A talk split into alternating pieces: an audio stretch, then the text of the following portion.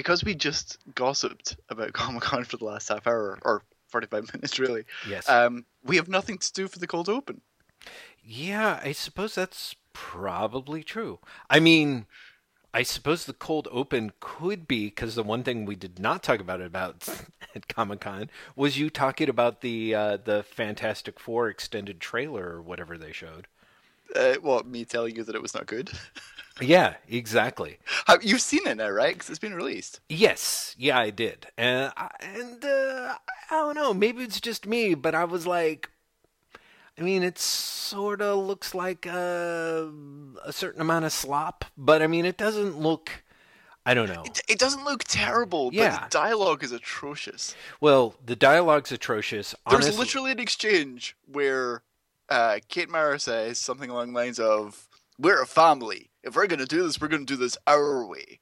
right. And the, the army guy goes, "What if we say no?" And then it goes to Michael Jordan. He goes, "Say yes." That's terrible. Yeah. I mean, that's genuinely terrible. Yeah. The bit at the start super charming with them as kids, Yeah, yeah. where Reed shorts out the thing, and, and like it's uh, Ben's like, Mm-hmm. "Reed, you're what's it? You're insane." He goes, "Thanks." Yeah. That's really sweet. Mm-hmm. But everything after they have the the superpowers, the dialogue is just. I'm hoping it's you know the case of a trailer just being terribly done. Well, it's also kind of there's a lot of covering their bases, kind of like I I thought as, um, as as sort of.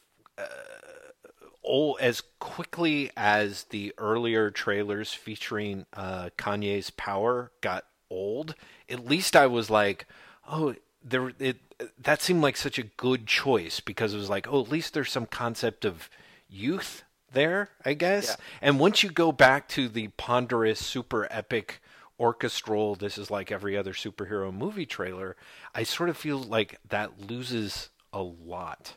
Like it's it doesn't seem like a deeply irreverent movie, I suppose, but but I remember with the Kanye trailers feeling like, yeah, this is what it needs a little bit more of. Well, what's know? fascinating as well is like the, the day that the trailer was released online, which I think was Tuesday, Mhm. they were like, "Oh yeah, and and Run the Jewels to the music for the film."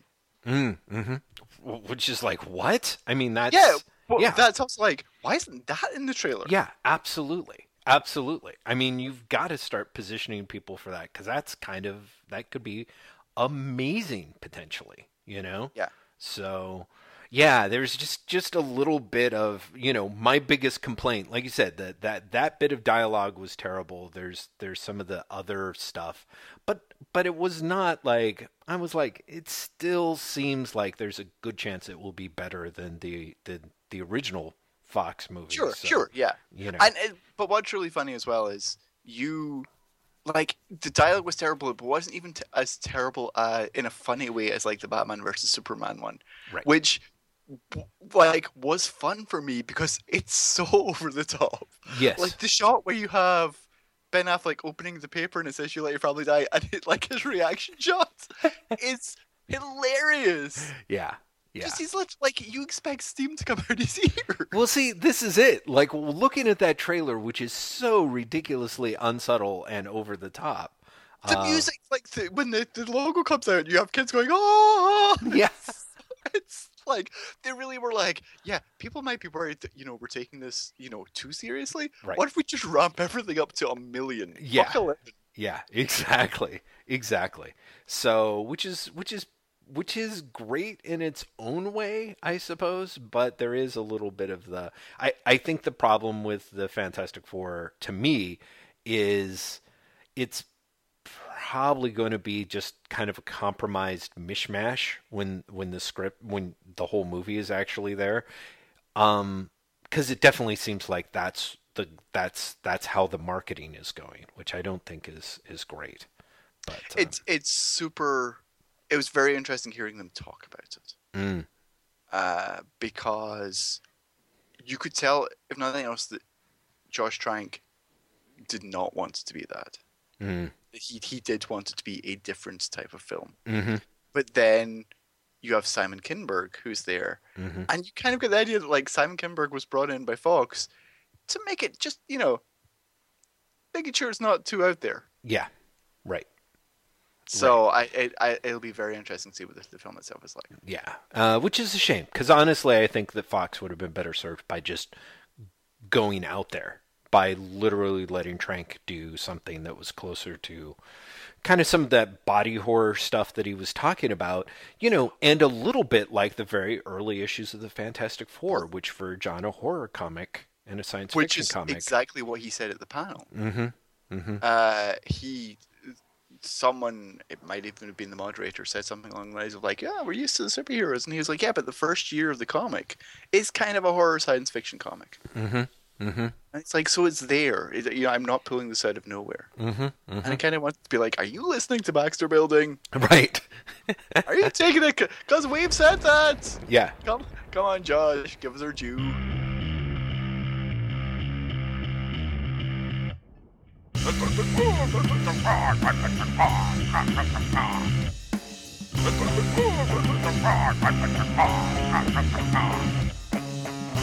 Hello,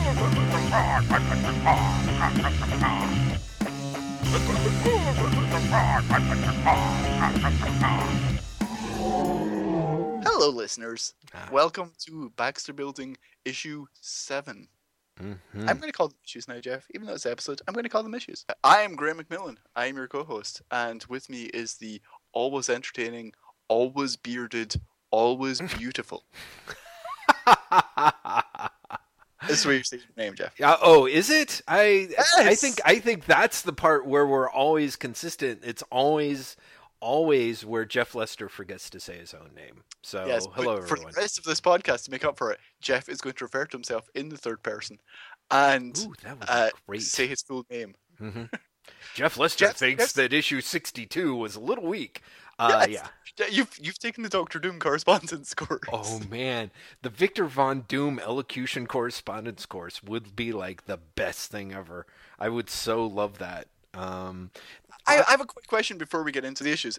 People, issue we're going through issues sixty-one through sixty-seven, but I could start by getting us horribly off topic by asking Jeff, yes, Graeme. Donald Trump, is he the real life Victor Von Doom? Donald Trump. Well, let's put it this way: hashtag not my Victor Von Doom. Uh, I would say I would say not no, but because I think that Victor Von Doom is you know creepy, and incompetent, and and you know swept by delusions of grandeur that he falls just short of. Whereas you, who's sort of a fan of Doctor Doom, A egotist who is consistently his own undoing. yeah his own undoing and suffers from a an amazing uh, deficit of imagination then i i would say Right. yes right yeah And, and also, let's be honest, you believe that behind closed doors, Donald Trump refers to himself in the third person. Do you not?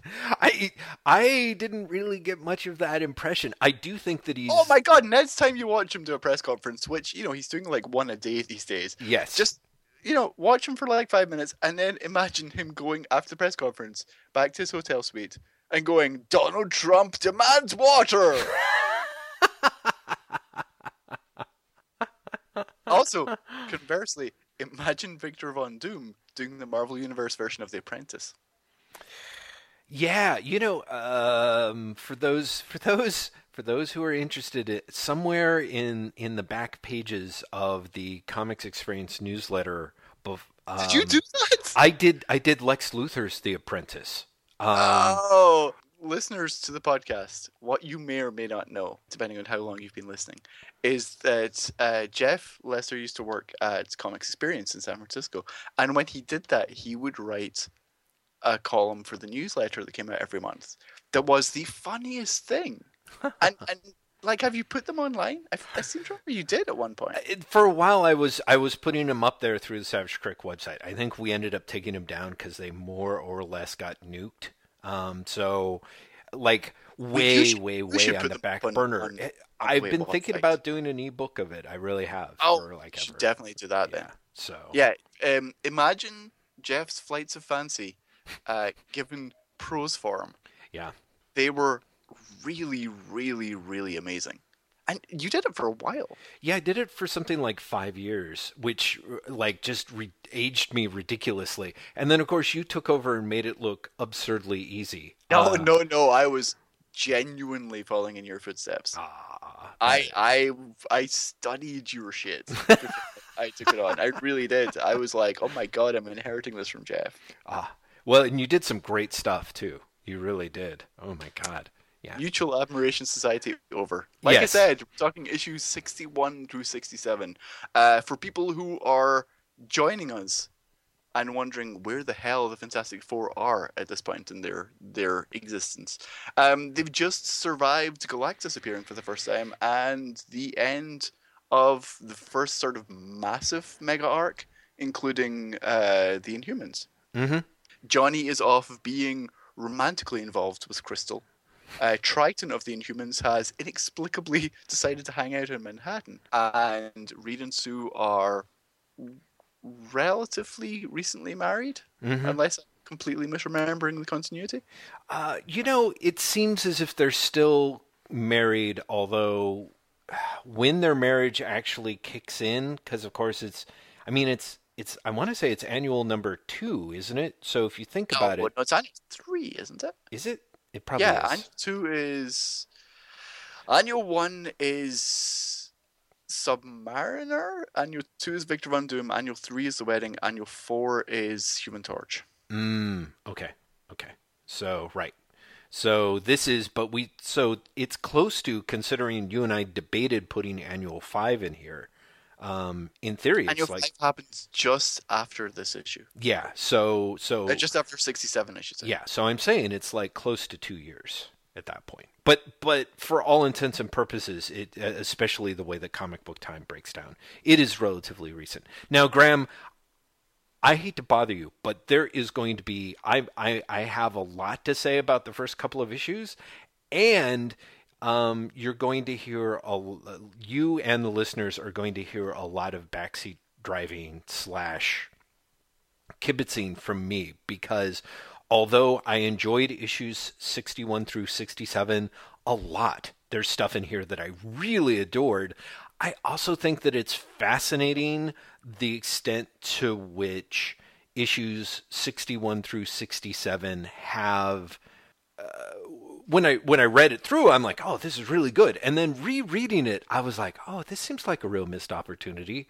Oh, that kind of seems like a missed opportunity. It it's a series of issues where a few things happen. We've talked before about Stan Lee massively overwriting dialogue, and Yeah. there are parts in, in these issues where it's amazing Yeah, the amount that he's overwriting the dialog I Mhm. mean, just you know, there's far too many words in each panel, yeah, but also there's some really sloppy storytelling in these issues. yes, there really is. And so, uh, one of the things that actually struck me are there are times where Stan Lee's overwriting stuff, and there's times where he's working really hard to make things Make um, sense. Make sense. So, Oh yeah, especially in what issue is it? It's issue 64, the Sentry issue. mm, there are parts where Stan is, is there's a lot of dialogue on those pages, and a lot of it is there because Stan is pretty much being like, "This makes no sense otherwise." Yeah, yeah, yeah, yeah. And, and yes, exactly. So, um, Let's start with issue 61. yeah, Uh, issue 61, where stalks the Sandman? yes. Um, and and let me tell you, I I I love this first page. Um, you know, Oh, I'll it's so great. So, so, so the issue opens with uh, the Baxter Building's machinery essentially turning against the Fantastic Four or the Fantastic Three because, of course, Johnny is still weirdly separated from the team for the most part. these issues. Yes, yeah, yeah, yeah. Especially in this issue, where in, in later issues where he's hanging out with Crystal, it makes a lot more sense. But it's kind of specific in here. I think that he is not. So by the time he pops up, it's very, it's very strange. Um, but yes, so it's the three of them. They're being attacked by the machinery in the Baxter Building, which is kind of uh, it has become become a trope, really. Uh, and But, But- but the difference here is they're being attacked by the machinery by itself. yes, No one is apparently operating the machinery. Yeah, yeah, yeah. So that it seems, but um, the the art on it is just gorgeous. I I love it so much. You know, It in is- terms of Prime Kirby, but also Prime Sinnott. oh, there are issues later in these in this run of issues Mhm. where I don't know if Sinnott was rushed or if it's not really Sinnott. There's definitely some issues that look very much like Colletta with a slightly firmer hand than the blacks. Mm. Um, but this is this issue is Sinnott doing amazing work. Like that splash page yeah. is just gorgeous stuff. I mean, because if you think about it, like looking at it, I really was. I mean, apart from, uh, you know, putting aside my appreciation for Kirby, because the the way your eye flows through this page is kind of brilliant and natural, but looking at looking what Sinnott is doing, like to me, you really catch that phase of on the first page you've got Ben Grimm ducking under a ray machine that you know uh, uh, firing a beam at him. It's in the foreground. He's in the background. He's ducking, and the ch- I just realized like how amazing it uh, it is if you think about it to ink to ink the thing. You know because you don't have your typical clothes you know, like if you if you look at Reed and Sue, a great example is they both have their arms outstretched, and you can see the the blacks that that are the where the folds in the clothing go, that also you know underline the dynamism of where sort of where your eye's supposed to go and stuff. But when you've got somebody like Ben Grimm, like he's he's literally a mosaic. So the decisions on how they ink him it's weird like when it looks right it looks amazingly right. But the longer i look at it the more i'm like okay but how did they make those decisions you know? yeah there, there, there's no logic. It's not as if they're they have decided there's one consistent light source. Yeah. They, they, where and Sinnott is great at this. Mm-hmm. it, and you can tell the difference because when it's not Sinnott inking mm-hmm. the, the decisions aren't as smart. Yeah. But Sinnott is very good at inking Ben's rocks mm-hmm. uh, dramatically as opposed to realistically. Yes. Right. And once you do that, then the figure actually makes more sense. You know, once you start moving away from that, and, uh, you know, when different inkers have flattened out the thing, you know, he kind of falls apart. He sort of looks like a bad Muppet. But yeah, when you what one of the things that Sinnott does with his inks is he gives the thing muscles. Mm-hmm. Exactly. Yeah. Yeah, he gives the thing muscles, and he he really uses those inks not so much to heighten lighting, but yeah, to sort of suggest anatomy and and movement and stuff. You know, and you can really see that in the second page, in the fourth panel in the second page when the thing is running towards the camera. Yes. Yeah. Yeah. In like fact, great shot. Mm-hmm, mm-hmm. And in fact, the first couple of, of pages here in this issue are kind of interesting because, um, you know, at the bottom of page two, you get those amazing shots of it's it's taking the thing and deconstructing him. He's jumped on the ray gun. The the beams are, you know, he's taken the brunt of the blast, and you see all this amazing power, you know. Um, but but the thing is also being you know deconstructed. He's even more of just barely a shape there. And it there's a similar thing that happens when he um, gets the gravity discs attached to him and he starts spinning around you know?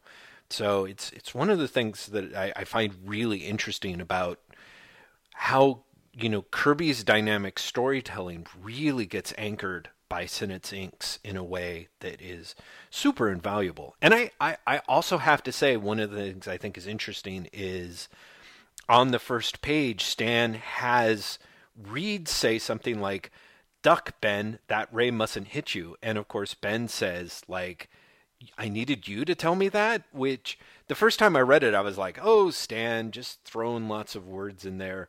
But I, but rereading it, I was really aware of like, oh, this does kind of serve some purpose because by having Reed yell that, he sets some dramatic stakes for the idea that this ray is super dangerous, but also, you know, it, it's like it can't hit you. And then, of course, at the bottom of page two, it does strike Ben. And so there's very much this idea of like, oh, you know, like the worst case scenario has already happened.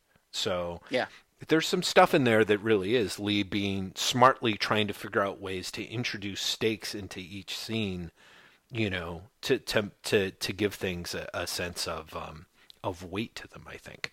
I, I want to actually talk about the, the, the scene where Ben does get zapped by the machine Mm-hmm. because you have you have the build of pressure of like basically this this will kill you, Ben. Like Yes. this is splash pages. You have to duck. The Nets panel is that thing for real. He'll find out if it ever hits you, Ben. Right. And then it hits him. Yeah. And and because it's it's Lee and Kirby, it doesn't just hit him. Like it zaps him for two full panels Mm-hmm. while Reed gives a monologue over what is happening.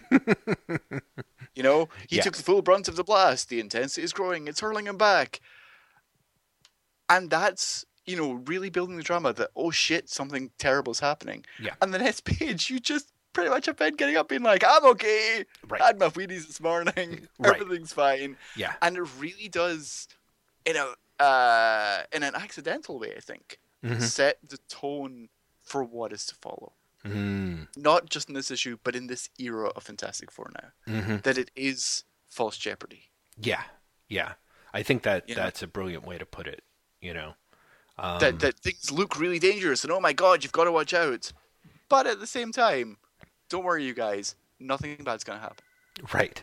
Well, because it, it may be a little bit of the, um, you know, although although I think I very much think of Kirby as the the main storytell storytelling force behind these issues, um, you know, Stan as editor and and you know dialogue scripter after the fact um, is is kind of aware. I think that idea of you know maybe that idea of like you have to keep increasing the stakes you know and and in a way it's like the fantastic four are at this point like you know they're galactus has happened you know and it's and that's this huge sort of crazy storyline you know kirby is his storytelling is still top of the line but um you know there are ways in which his his story approach his approach to the stories are, are almost kind of parochial you know? Um, and i think we'll get into this uh, at least i plan to get into this a lot more with issue 62 and the very interesting um, two part you know living Sentry ronan the accuser thing which um, so yeah let, let's move on but definitely there's a weird that sort of um, tug of war between Stan and Jack that we've talked about in previous issues. Stan, I feel for the most part, tries his best to kind of synthesize it to make it be something that is always that that his purposes are in some cases trying to up the drama or to make the scene have impact or to introduce the stakes so that things don't feel entirely weightless but because he's only doing this after the fact um, and it's Kirby telling the stories, you do get a little bit of, like you said, there's there's very much that everything snaps right back to normal. Yeah, there's the drama, and everything's going to be fine. Yeah, Um, and and that's really all through 61. Mhm. 61, in many ways, the first what, 10 pages or so Mhm. of 61, up until the reveal that the, the, the person that is doing this to them is the Sandman Mhm. in a snazzy new costume, yes, which is. I love, I love the costume because it's pretty much like Kirby's like, oh, I'm getting to keep him for a while. I'm going to redesign him my way. I no, no more of that yeah. T-shirt. I love that costume as well. And it's fascinating to me because it is very much this it's very strange, isn't it? Because I really feel um that that in some ways this incarnation of the Sandman is a misstep. Uh and yet I also adore it. I, I love his No, in- costume. In, in, in the long term yeah. uh, history of the Sandman, it definitely is a misstep. Mhm. It, it's very removed from what the character originally was and later returns to. Yes. And also, like, the next three issues are pretty much let's make the Sandman into a major threat. And with the best will in the world, he's not. Well, So, uh, like, they try really, really hard. yeah. But there's only so many times where they can be like, oh no, he's really solid. Now he's granular. Oh, he's solid. Oh, now he's granular. And they, you know, they do. Now he can walk down the buildings because his sandy powers makes him stick to buildings. Yeah. Which, you know, there's lots of stuff like that. But none of it really sticks, Yeah. which sounds like a pun after what I was just saying. But Yeah. but it's really fun nonetheless. You know, it's it's done with such verve Yeah. that you're really just like, okay, sure, and and yeah, the, the outfit is is great, and the Mhm. outfit, uh, in not yet classic but soon to be classic Kirby style will change between issues for no reason. I, I think you know everyone should pay attention to the outfits uh, in 61, 62, and 63 because the outfit in 63 is not the same as the outfit in 61, and That it's not so like it's had a chance to change. That is It- so it funny. doesn't stay consistent. Yeah. Um, but what I was going to say is, that, so the first ten pages or so of this issue Mhm. are all about the mystery and all about the the tension is building until the arrival of the threat, Yes. um, which feels very much like a miniature version of the Galactus, uh, Mhm. the first issue of the Galactus story. Mhm. That it, that it's all about the all of this, you know, all this crazy shit is happening, Mhm. and this is just the beginning. Mhm. Mhm. You know, Yeah. Well, I mean, I feel that that is the that is actually the way that a lot of this, at least a certain number of these issues, roll. Like that's the case in here. It's a hu- it is the basic.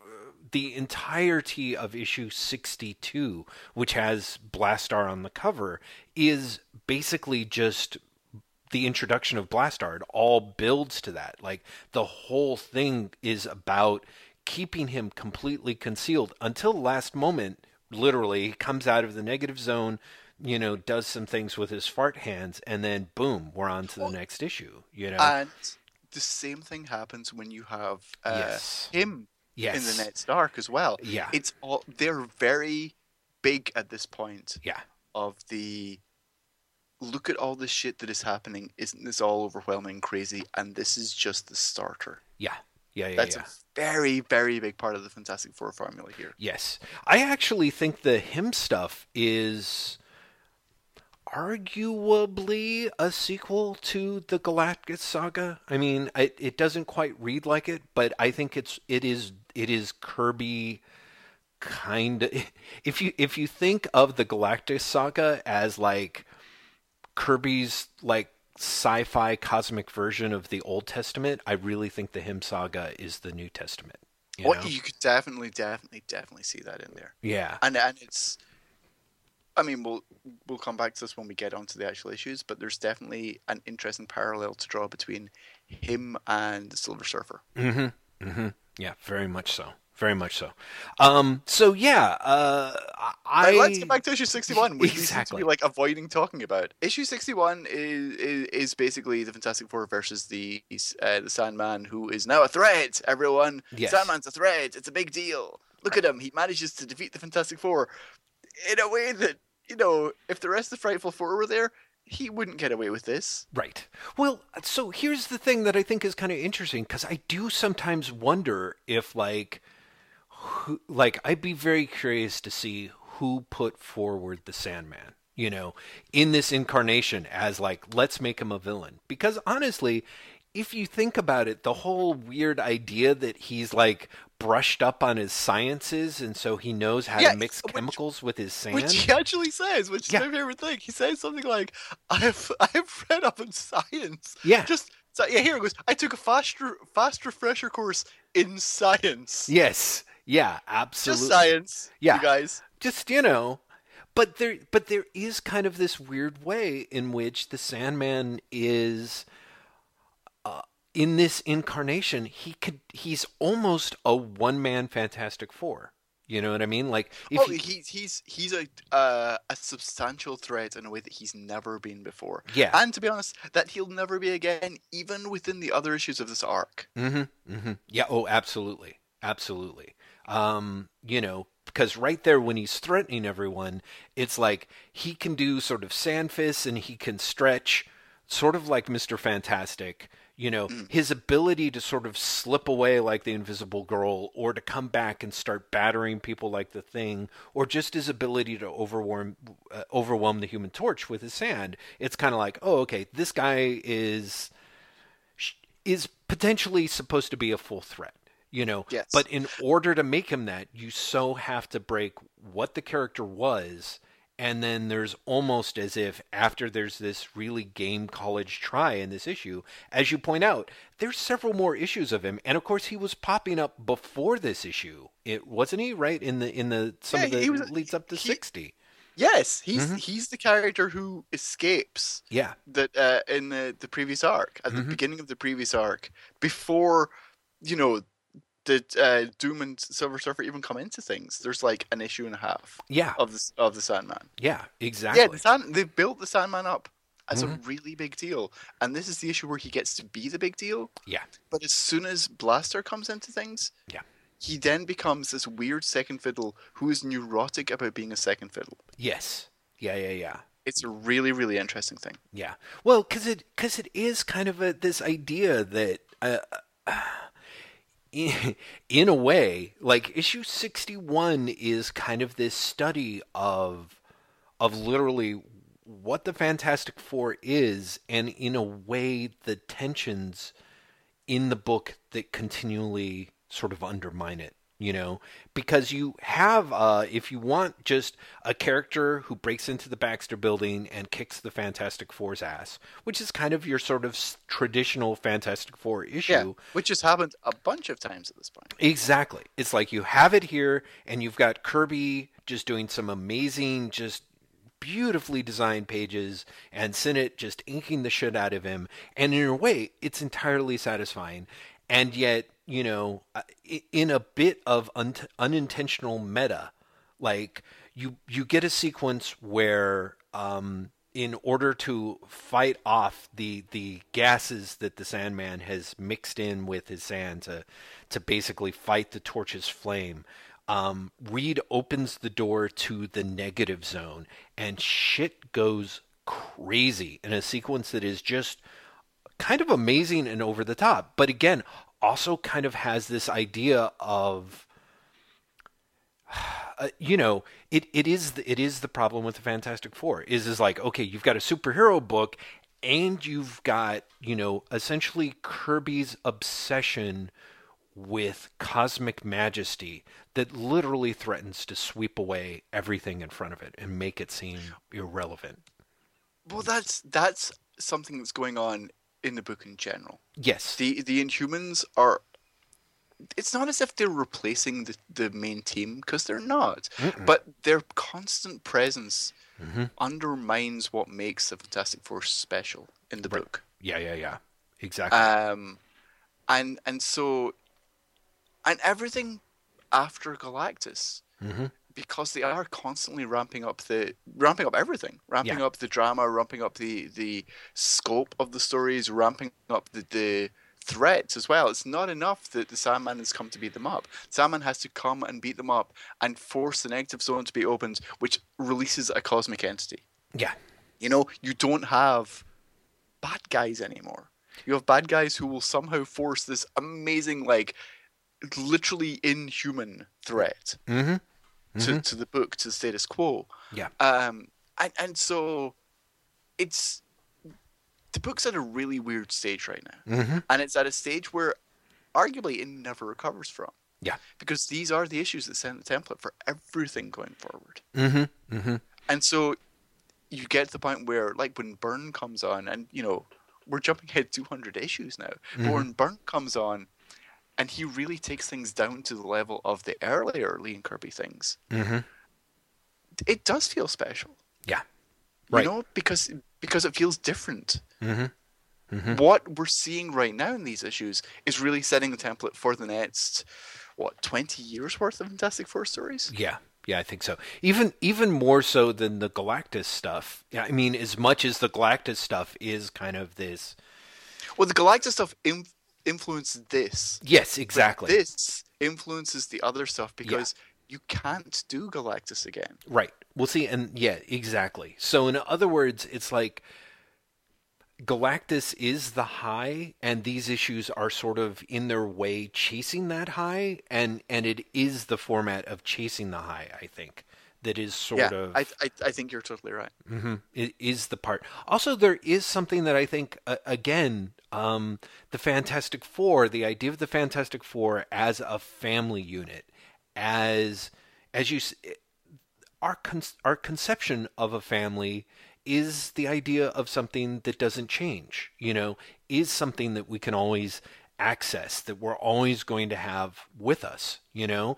And and yet one of the things that is interesting here in the fantastic four in the fantastic four as it hits that is the idea of these are characters who are for the, themselves trying to more or less stay the same. Like they've got their relationships that they're trying to pursue but if you think of them as sort of the core of the book, the core of the book is something that is stable and everything else around them is the stuff that's building is bubbling. Like the the pot is boiling with like the silver surfer and the inhumans and and uh, especially this stuff with the negative zone. I mean this stuff is um uh, to me just amazingly powerful. Like the the it's practically the end of raiders of the lost ark where they open the negative zone door and on page 18 all of a sudden everyone is just trying to fucking survive the opening of that door. Which, which is a really strange moment. Mm-hmm. because mm-hmm. you have reed going we're getting gas and can we also just for a second say that you know the sandman read up on science and all of a sudden he's like i can do everything with my i can do everything with the sand now. I can gas you. Yes. I can add paint to my sand. Yeah. The weirdest things. It's, but anyway so he's yeah. he's he's gassing them, and Reed's like, our only chance is to open the door to the negative zone. And when he does so, it's terrible. Yeah, yeah. Like, right. what was Reed thinking? I know. Basically, he basically opens the door on an aircraft. Yes, yes, exactly. There's explosive decompression from another dimension. Yeah, yeah, that is that is glorious. Which is very dramatic, but oh yeah, it, it is one of those moments where you're like, what was Reed actually thinking? yeah, you you don't you don't really know. I mean, I I think there is supposed to. It wouldn't surprise me if Kirby really does have that thing of. I mean, who knows? It could be any number of deals. Whereas, like, you know, Reed tries to open up a door. Whoops! It's the negative zone. He wasn't counting on that kind of deal. That that Stan would be like, oh hell no. You know, Mr. Nobody does anything accidentally, and especially not Mr. Fantastic. But um, but so it's pretty great. You have this issue that seems very much like it's kind of your standard pre-Galactus. Someone's invaded the Baxter Building. Someone's fucking everyone up. You know, it's like oh no, heavy machinery's fallen over that could screw up everything. You know, and the the very next panel is the, next few pages are they've pretty much like uncovered the Ark of the Covenant, and Reed goes flying into space into you know the negative zone to plummet to his death and and the rest of the fantastic four are just kind of sitting there just kind of like going holy fuck you know? it, it is it's such a great ending. Yeah. Um and it's so amazingly over the top. Yeah. But but it's it's an ending that logically does not make sense at all. Right. Right. uh, be, i mean I don't know if when you reread it because when I read it the first time, I was sort of like, "Oh shit, this is so exciting! Reed's gone into the negative zone. They they can see him, but they can't get to him. Yeah. Oh my god!" But then second time, I was like, "Who closed the door after Reed?" no, right, exactly. No, it's a, you it's know, a great really? question. Who, yeah, yeah, yeah. Who, who does? And also, Ben is not there because he's trapped under machinery that he can't move because it'll explode. Yes. And then as soon as Reed has gone through, he's like, "Well, I don't know what happened." Yeah. But but I could suddenly move the machinery, uh, because again, it's Kirby plotting, and he's like, "Okay, that that bit's done." Yeah. Like I'm, I've moved on. I've lost interest, mm-hmm. and you have Lee again, just being like, "Oh shit, you guys, just like, right? Don't ask. The the power went out. It's fine." Yeah, totally totally. Like he's he's trying to come up with with reasons as to to why that happened, and you kind of can't. You know, again, I can't really fault. Technically, the the fault is kind of Kirby's plotting is, you know, again as a, as I return to a time and again as as sort of an excuse slash panacea type thing is like it's it's fairy tale magic it's fairy tale logic you know well it, it has to be yeah do you know what I mean? Because it's it's not any other sort of sort of logic. Yes, right. And and for me, it is like you said that that did not occur to me. What occurs to me, and we can move on and talk about issue 62 is some of the amazing stuff that happens there that of course contradicts issue 61 so Well, which is which is what happens. Mhm. And we'll, you know, there are many many times in this run where they will do something one issue and then the next issue clearly be like, oh wait, now that we've thought about it, right never mind. yeah we've, Uh, we've but had I, a month be- yeah before we move on to issue issue 62, I do want to say that I love the particular ending of 61, Mhm. which is Ben just saying, "It's over." yes yeah Like like Reed is is floating away in deep space. We Yeah. don't know yet that he can breathe in deep space, but because of course he can breathe in deep space. It's comics. It's But, it's one um, of the weird things about the negative zone is they've always made it consistently like it's not quite it's like it's just this weird like oh in the antimatter universe you can totally breathe and talk in in the negative Sure, zone. why not? Yeah, Yeah. exactly. Because that's more dramatic. Yes. Um, but but you have but, uh, Johnny tried to open the door back up. yes. Ben stops him and then like, no, you don't understand, you guys. Yeah. It's done. Yeah. It's over. Yeah. We've lost. He Mhm. actually, like it actually ends with him saying he'll be hitting the explosive zone any minute now. Yeah. And there's no way to reach him, no way to stop him. What's the use of kidding ourselves? We all know what I'm trying to say. He's gone, He's gone. and that's the end of the issue. yeah. And Yeah. such a great end. Yeah, absolutely. I adore that ending. Um, I adore what, that- 61 and 62. I really Yeah, do. it's really, really great. So 62 Mhm. uh, is called "And One Shall Save Him" because we're in we're in like grandiose title time. You know, we're, we're I mean, if you think about it, Graeme, we are in we are in grandiose slash story spoiling title time. Like, if you think about that stat for like one second, it's like, okay, you know what I mean? It's very much that idea of like Stan being like, and one shall save him, you know, and it's like, wait, he gets saved? Like, I guess, do I really need to read this issue? Yeah, you got to find out who the one is, you know, and it's just sort of like, I, I- but also like the, so listeners of this uh, podcast will know that I have enjoyed greatly giving the full title of each episode Yes. because it would have the the uh, bit above the the official title and then the official title and it would be one sentence that's no longer the case but the the caption above the the title of this issue is the grieving ff learn to abandon hope is to abandon life Yeah. it's such a great over the top phrase i love that Yeah, yeah, yeah. Well, and this is this is such the um such the bombastic issue in in in an amazing way. There's there's a lot that we have to it's like I don't know if we should really talk unpack it as we go through it, you know, or um but there there is just a there there is kind of great it is kind of even though there's that amazing cheat of he's gone and then you come back and it's like here's Ben like trying to you know is him on the special space phone Oh, that it's, allows it's him to so talk hilarious. to Reed the negative He's gone, but wait, I've got a phone line with Yeah, him, yeah, which exactly. he can hear. Mm-hmm. Mm-hmm. Yeah, Like exactly. I've got a phone. Yeah. Reed doesn't have a phone, but we can talk to each other. yeah. Yeah. I love that. They're, Yeah. they're, it's it's so great. But again, the melodrama of being able to talk to Reed as he is in their minds floating towards Mhm. his death Yes. is such a great concept. yeah, it totally No, it, is. it's like you thought it was dramatic before. Now it's more dramatic because you're going to hear this guy die, mm-hmm. Mm-hmm. and you, and for that matter, you're going to hear the genius tell you that there's no way out. Yes. Yeah. Because in the past they have done the Reed somewhere else, but he will think of a solution. hmm And so to to have Reed say, "There's nothing you guys should do. You have to get away." Yeah. it it really does amplify the, the drama.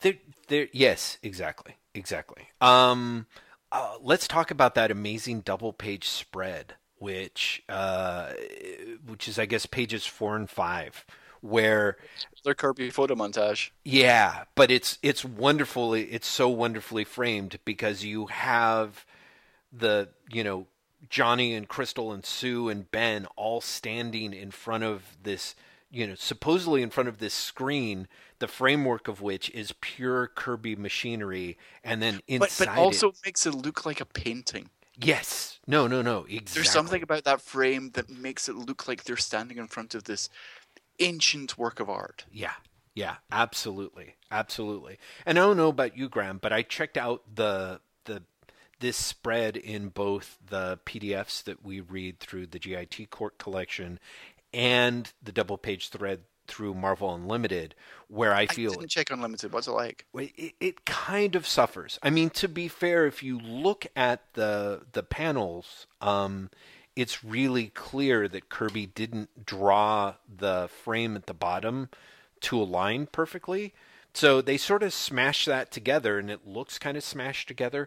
But really, honestly, the problem is they just didn't have access. Like, however, they were able to re- try to reproduce the the screen image of Reed falling through the negative zone, it just it doesn't it it comes off a million times more of a really cheap high contrast photocopy uh, in the image a behind. Yeah, it really is a shame. Whereas one of the things that is, I find fascinating is even though the reproduction here is kind of not perfect, you know, it's kind of got It's, a little it's bit kind of of that. terrible. Yeah, it's kind of terrible, but it's terrible in a way that really sort of, it, you know, if you're being overly generous, which I am, I'm like, it's terrible in a way that stirs the imagination, you know, because there is that idea. Every time I look at it, I'm like, holy shit, that original art on that must have been insane, you know, because it's not it's you know Kirby didn't just scan a bunch of stuff into his photo collage, you know, and and then Photoshop, you know, a falling Reed Richards into it. He did other stuff to make this thing happen, and I'm sure the original looked amazing. So, um, so Reed falls into the negative zone. Everyone is trying to to you know basically. Crystal realizes with Lockjaw, and this I adore. Like again, I don't think that they ex- bothers to explain this, but in this classic sort of intuitive leap, when they realize that Lockjaw can transport anywhere, Crystal very sensibly decides, oh, I'll just jump into the negative zone and save Reed by transporting to right where he is and jumping back. By which no, no, I mean, no, Chris, no. Crystal doesn't. Crystal goes to the the Inhumans to get Triton to do it because, of course, if you can swim, you can swim in space. Now, and okay, so let's talk about that because that moment comes up later in the thing. They, there's like a four-page sequence of the Inhumans kicking a bunch of ass and fucking shit up, and then Tri- Triton jumps in after sinking a sub and goes into space to rescue Reed.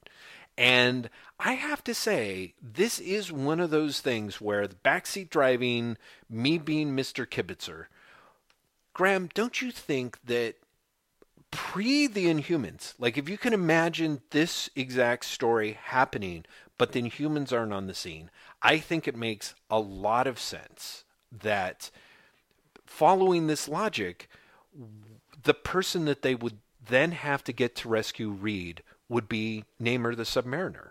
You know, in some ways, the whole Triton swimming through space is kind of this weird, kind of um, indirect shout out to Fantastic Four number six, where you What's have hilarious is I when you were like the person they get, I was like Doctor Strange. That's where he's going, right? right, right. No, no, no, no, no. Uh, uh, what struck me was this idea of Triton jumps through space, rescues Reed, and swims back out. And it makes sense in terms of, oh, the Inhumans are there, Crystal's part of the Inhumans, Triton is there. But in in the terms of like, if you're looking at it dramatically, you know, it's much more dramatic the idea that, you know, it's already established that Namor is a good space swimmer and to go to him and ask him to rescue Reed Richards is a million times more dramatic than Triton Yes. being like, "Oh yeah, sure, why not? I got 20 minutes," you know, kind of thing. it's kind of weird when you realize how much Namor was present for the first thirty odd issues of this book, Very and present. then how much he's absent yeah.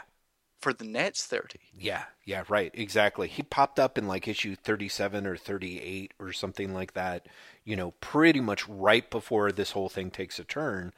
Um, and so it's fascinating to me kind of that idea of like, oh, there's there's really kind of a story, you know, a quote unquote, you know, Marvel story to be had in the idea of the Submariner going into the negative zone to rescue Reed Richards because he's rescuing the person that he most wants really to die, but can't because he's you know a man of honor and the woman It's- he loves has asked him. a, it's arguably a better story than the one we get. But there's there's there's so much to love in issue 62. Oh, you I actually, adore it. You Mhm. jumped over the scene on issues 7 and 8. Oh Uh, yeah, sorry, 6 and 7 where very nonchalantly they're like we're in this whole new dimension of space. yeah, Here's here's those that dimension's aliens. They're dropping off a prisoner. yeah, like it and it really is very nonchalant do you know what i mean like these days i feel that comic creators would make a big thing out of like here are the aliens Mhm. who are they they are like we will establish their culture and here literally is like two random dudes being like let's just drop this off and go home yes, yeah. Let's get rid of this thing and drop him off like trash. Now that I and I- then you on issue 8 you get that amazing Oh my page. god. Okay, so listeners, page 8 is a full page spread of Reed Richards grasping onto the edge of a meteor that is tumbling toward the the destruction zone. He's sort of bathed in this beatific light and he's at the top of this meteorite waxing um, inspirational about the nature of man and man's place in the universe and and really how the best thing that you know essentially that that he's Reed's filled with the regret of not being able to explore the universe and see more of the majesty in the marvels and yet at the same time he's also aware that if he doesn't do it, someone will, and the purpose in life is essentially to contribute knowledge to the people who come after you and make the world a better place um, than than a little better than when we found it. I mean, genuinely, genuinely inspirational stuff. Uh, and I swear to God, if I if I if there was one page that I could have of Kirby's original art, this one I think arguably would be it, despite all the other things that I love. Because oh there is, it's it's such a great page the artwork is beautiful Sinnott's inks again yeah, Sinnott's inks, uh, not only on the rock, which are actually really interesting, to what he's doing hmm uh, with his line work on that rock, mm um, but specifically on Reed. hmm Yeah. I don't think there's been a better Reed than there is in that pa- in that panel. Yeah. it's just it's such an amazing page. Yeah. But the other thing that I find fascinating is is that there's something weird. So I've got two other little like here's what the issue like me backseat driving the shit out of this issue. Um but the thing that really strikes me, one of them is this idea of that once you strip out Stan's sweeping statement, there's something Kirby's actual imagery of it is strangely um I don't know, Jungian or something. There is very much this idea that Reed is on the top of this rock and hidden from us, wrapped in, you know, this uh, straight, full body straitjacket. Is this other thing that we do not know what it is? We've seen the other people drop it off, and it's basically like it is bad news. But in the context of it, it is very much like it's just Jungian and shit. It's like here's Oh, it's here's it's, it's amazing that you have Reed Mhm. Holding onto this rock, completely unaware that on the other side of the rock, Yeah. I mean, he could touch it. yes, Is is this this mystery? yeah, And Reed isn't even is so unaware of it. He's looking in the other direction. yeah, yeah. It's very much the, uh, the you know archetypally you're looking at here's Reed Richards, and at the top is his best self, and at the bottom is his shadow self, his bestial other self. Now, this is where sort of my backseat driving is, and uh, for people who you know want to put a pin in it, we're going to be talking in about 100 issues god only knows when we get around to doing it uh, a roy thomas story in which essentially reed richards gets replaced by essentially his shadow self he literally gets replaced by um, the reed richards of an alternate e- earth evil Reed Richard. yeah, who is the brute. And I've always like reading this issue, I've become convinced it's kind of a Roy Thomas do-over of this issue because what this issue really suggests delivers something entirely different. But for the, you know, on this page, it really suggests this idea of like the Reed Richards we know is going to go into the negative zone, and kind of like Dale Cooper in the Black Lodge, he's going to come out as somebody else. Like Yeah. his shadow self is going to come out with him when he comes out, and this is, is is what Thomas I think later goes on to actually do, but which we don't get here except in the most broad strokey when we finally see Blastaar. He is the opposite of angelic Reed Richards. He is basically a beast man with fart fingers.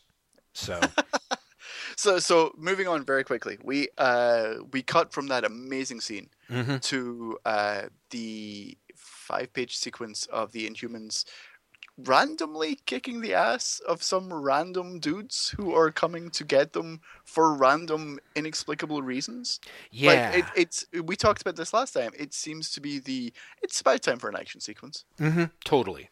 Totally. And the sequence is like mercenaries land on this island that these humans have already claimed on their own, which is pretty much sort of the same action sequence that happened just a few issues ago with the Inhumans, right? But they weren't mercenaries. They were just random like loggers. The Inhumans.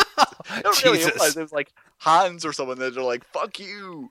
Uh, this at least these guys are attacking the Inhumans, which I think is important. Yeah. I, th- I think it's important for the Sanajak to position the Inhumans as heroic by having them be attacked. Yes. They, they are reacting. They are not actually, you know, causing the shit to begin with. yes. And it's a very good sequence in terms of hmm who are the humans and what can they do. Yes. You have five pages of all of them using their powers, Mhm. and because it's you know 1968 or whatever, uh, announcing their names as they do so. Yes. So once more, you dare to pit yourselves against the power of Karnak. you know that sort of thing. Um, it's a great introduction. It's very Mhm. good, but it's it's pretty much a distraction from what's going on, and so you go from that five pages uh, towards uh, back to the Baxter Building, hmm where they're pretty much playing for time, waiting for Triton and Crystal and Lockjaw to come back, so that Triton can dive into the negative zone Yes. and, and save Reed. Yeah. And again, when Triton dives in, you have a sense of wonder that has been missing in Mhm. future Mhm. In, in Mhm. future issues. You know, you because he he he inter he meets this random alien and he Mhm. says there's no time to investigate the strange life form which whirls endlessly past. Yes. And there, there's something so wonderfully tossed off about about that that I love it. Yeah. Yeah, I love that. I also have to say one of the things that I love is the extra bit of business, which again contradicts 61, but is great in that when Triton's getting ready to go into the negative zone, they send him into this to the room into his like airlocks, and he's like, "Close chamber one, open chamber two. That's it. Don't stop now. Open three, close four. There's in a way, there's almost no reason for it, but I love. It's that. so wonderfully over the top, and Yeah. again, it makes no sense. Yeah, it makes Uh, no sense from what's going before. You know. No, but uh, no, but it makes no sense in general because he goes open, close, open first chamber, close the first chamber, open Yeah. second chamber, open three, close four. Why would you close four? Why was four open? Yeah, exactly. it's true. Well, because yeah, it's kind of that idea of like there's these six locks. It's really just just Lee being like, what's going to be super dramatic here? Here's a countdown. Um, but additionally, it kind of gives that idea. There's a lot of imagined space that ends up being added onto that. Well, I, but it's it's it really does again ramp up the drama. Mm-hmm. Do you Totally. I mean? Before it was like Reed went through and it was dangerous, and now that actually is amplified yes. by having Triton be like, okay, there's multiple stages. Yeah. Like you're not supposed to just go straight through, and That's Reed right. went straight through. That was bad. Mm-hmm. Mm-hmm. You know, Yeah. never mind the fact that it makes no sense because previously Reed literally just un like opened a door. It was yeah, it was like a submarine hatch. Yeah. And here the idea is to actually safely enter the negative zone, you have to go through six airlocks. You know, is just ludicrous and yet also unbelievably awesome. So um but awesome in that weird way that's like, yeah, if you think about it for a second, it's like it doesn't really hang together. So uh after all this drama, and it's very much the drama of like Reed being like, "That's it. That's that's the end for me." He's right on the verge of incineration. Triton comes and rescues him with his air gun, and oh my god, I love Triton sort of jetting around with an air gun. That's just like the best. It's um, it, but again, it's so funny because you have had an entire issue of them being like, "There's nothing we can do," yeah. and Triton literally just with his air gun is like, psh, Hi. Let's go. Yep. Awesome. It's a like, gravitational pull that uh, like everyone else is complaining yeah, about. Exactly. My air gun's powerful enough for me to get away. exactly. with me. If you had just been a human fish with an aerosol can, you could have rescued Reed Richards. That's all that was required. That was absolutely it. And then what I love, which is a great badass moment, is Blastaar. Um, it is is more or less in at the event horizon where his shit is bursting into flames and he and also he escapes. escapes. Yeah. Yes. And and so I love the dramatic like here is the thing that nobody would could survive and Blastaar actually falls into it and it doesn't kill him and he comes back and gets out. And that is such a great way to introduce like how formidable the character is that I'm even though sure... immediately afterwards they're like, and by the way, it's fart fingers. Yeah, exactly. I mean that's it. The, he's like the dog face guy with fart fingers. It really is. The next couple of issues are really kind of a, a, a, a come down after this. But um, so uh, let me say that this is my last kibitzing. Um, there is a letter in, in, the letters column that happens about three, literally three issues from now, and I didn't grab the name, but the but in it, Stan is basically apologizing to people because of the number of people who complained about the cover of this issue. Um, who picked up the issue and thought that it was the Silver Surfer was coming through to rescue Reed. Like you see Blastaar blasting things on the cover, you see Reed in the lower right, and you see this amorphous white figure leaping at Reed. And Stan totally is like uh, apologetic and is like, "We wanted to make it a mystery who the character was who was saving Reed, so we we gave an instruction to the people putting together the cover to keep it kind of make it look amorphous and and sort of put a sheen over the character, and then it didn't reproduce right." Right? And so it kind of looks like the Silver Surfer, and we're sorry. But I kind of had that moment of like, oh man, the negative zone is essentially this whole other world with other spaceships and I mean other world. It's this whole other universe with like spaceships and space creatures and and you don't even have to pretend to acknowledge any of the realms of physical laws in our universe.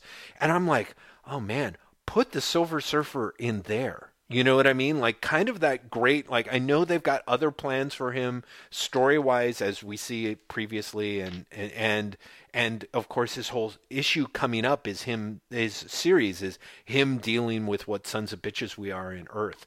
But I have to say as a way to sort of resolve the so the problem of the Silver Surfer, having him become the Silver Surfer of the negative zone and basically that loophole that's that's still a great idea. Yeah. You know, it, like it, I would read a Silver Surfer in the Negative Zone series right now. I know exactly. It was like, oh, it's perfect because he's a sentinel of the spaceways, but it's an entirely different universe that he doesn't understand, and he's completely. It's all new to him. It's not his experience. I was like, it, yeah, it's a great all new, old different Marvel. Hey, get Jeff on the phone. Just saying. Exactly. Uh, Reed, Reed gets saved.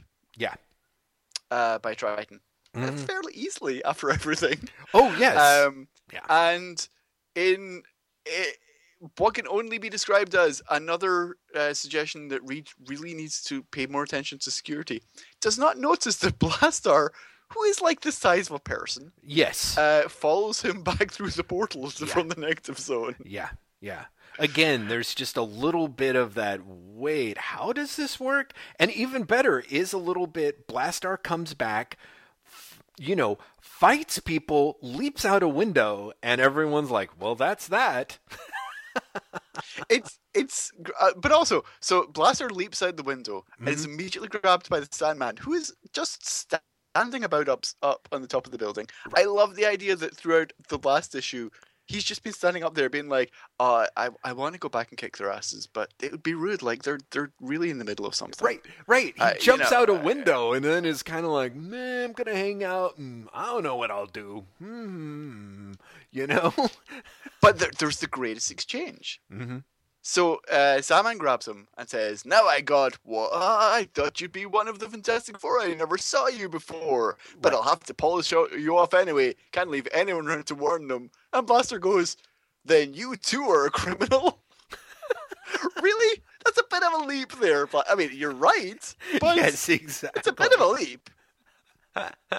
Nonetheless, uh, Blastaar and S- and Sandman decide that they're going to join forces for plot-related reasons. There's no other way to describe it. Yes. Yeah. Oh, yeah. Totally. Totally. Just that whole idea is that, and and of course, in true sort of Stan and Jack fashion, when you put two villains together, instantly one of them's thinking about how they're going to be able to overthrow the other one as soon as they've achieved their ends.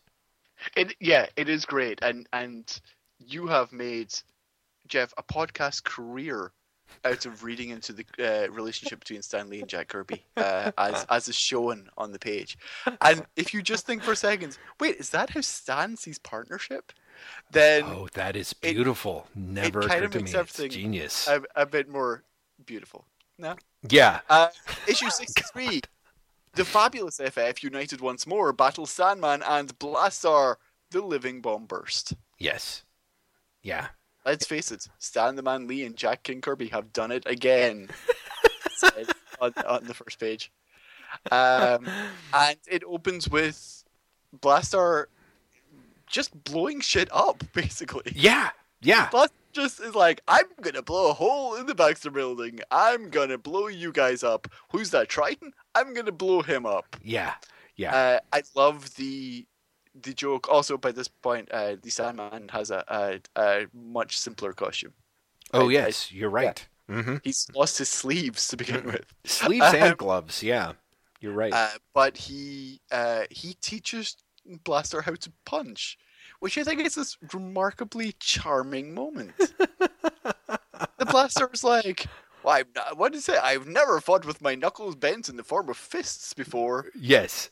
Which is great for so many reasons. One of which is you know the word fist, and you didn't know that people use their fists to punch. What do people use fists for in the negative zone?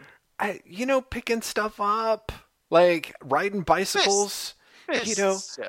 I no no fists, right? Fists, right? Like I'm like he's forming a fist. He's holding Also, holding everyone something. listening to this Mhm. who's coming up with a dirtier answer to that question Oh yeah, please don't. Stop right Yeah, that, thank you, Graeme. You, Okay. you both you both unleashed the kraken and then rechained the kraken just in time. That was that was not anything that we wanted to actually discuss in depth. But um, in in a way, part of me is kind of like I think it's sort of where the amount of thought that went into Blastaar begins and ends. You know, it's like, oh yeah.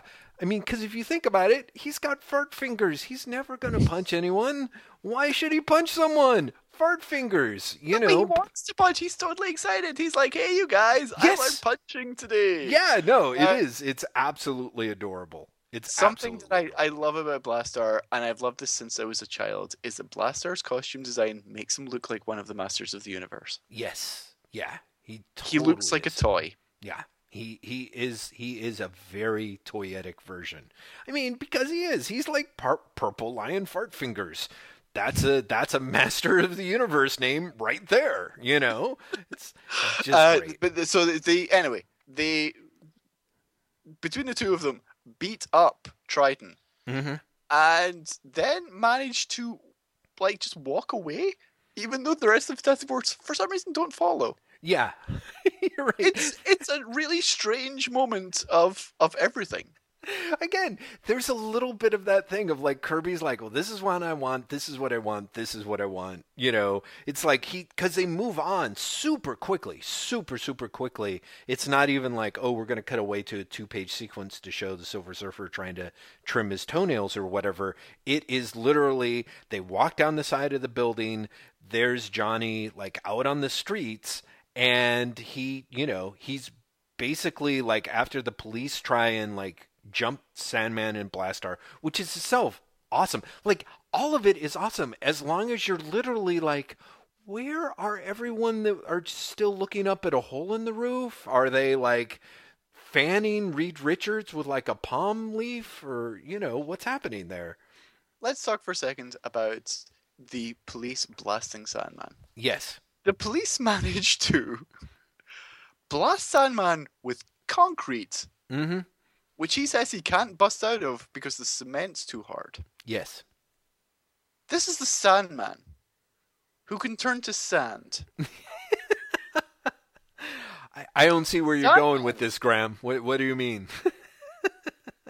Why does he not just wait until it's hardened, then turn to sand and get out? mm-hmm. Mm-hmm. Mm-hmm. Instead, he freaks the fuck out. Yeah. He freaks the fuck out to the point where Blastaar has to explode him out Yeah. with his forefingers. Yeah. Yeah. Exactly. It's Uh, the strangest moment. Yeah, yeah. Well, it it it is because there is there is there's a little bit of it where I actually enjoy issue sixty three as basically just a super big fight issue. Again, in a way, it becomes after this weird negative zone interlude. Issue sixty three sort of feels more like a continuation of issue sixty one, where it's like there are just big bad guys on the loose, and the Fantastic Four finally catch up with them, and it's kind of a, it's literally a street fight. You know, it's literally a big raucous brawl. Um, and of course, seeing Kirby and Sinnott do that is gorgeous. There's all these little moments that I love, but the issue itself makes kind of barely a lick of sense. Oh, You it's know? it's it's very much uh Stan is along for the ride issue Mm-hmm. Mm-hmm. because it's it's all about the fight and it's all logic is minimal. Yes. It's all about the Kirby wanted to draw these guys fighting. Mhm. I'll just let them do it and I'll just fill some dialogue in later. Oh yeah. And Yeah. and it's it's there's so much that just does not make sense. Mm-hmm. uh, or or makes sense but then is never followed up on. For example, Blastaar at one point grabs Crystal and she freaks out and pretty much like send him away with her powers. Yes. And never that's never followed up on. Mhm. She's saying, oh, I'm just going to go and hide there. Never mind. I am. I have shown to be the one person who Mhm. can affect Blastaar. Mhm. She's like, oh shit, no, I should, I should, I should step back. Yeah, yeah, completely, completely. Um, it's so yeah, just just weird little bits where it's like, you know, where Kirby is very much doing his fight scenes and he wants his very quick mini reversals. There's a lot of reversals in this. You know, it's practically a pro wrestling match in the terms of like, oh, and the crystal thing is a perfect, perfect sign of it. Like, you know, Sandman has like swept the thing off and blown him away, you know, and rolls off with him down the street. Blastaar, you know, is there. Johnny appears helpless, and it looks like he's just gonna like grab Crystal and throw him over his shoulder, and then boom, it gets, you know, there's a reversal, and then he breaks out Yeah. his fart fingers, and then boom, another reversal.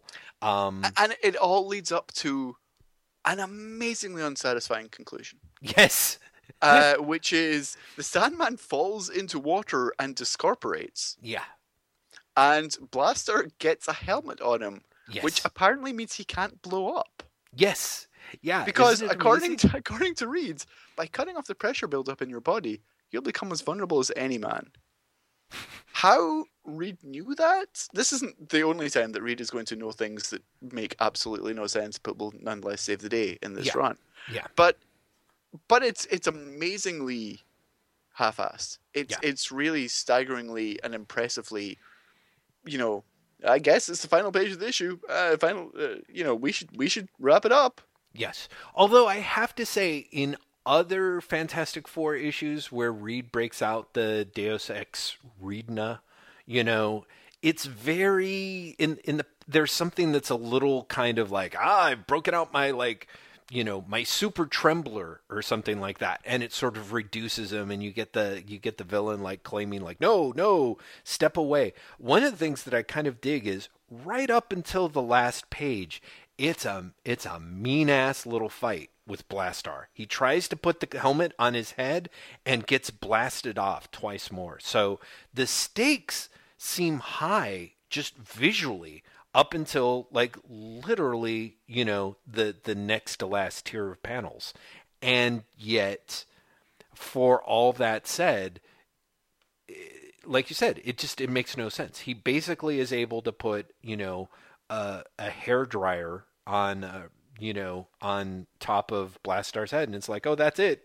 Okay. And then he punches him, and it's the end. Yeah, yeah. Just like that's it. That is it. Like we've drawn in a creature from an alternate universe that was so strong he was able to survive, you know, the dissipation of matter and antimatter, and he gets knocked out after having someone shove a, a garbage can over his head and then punch him and punch him hard.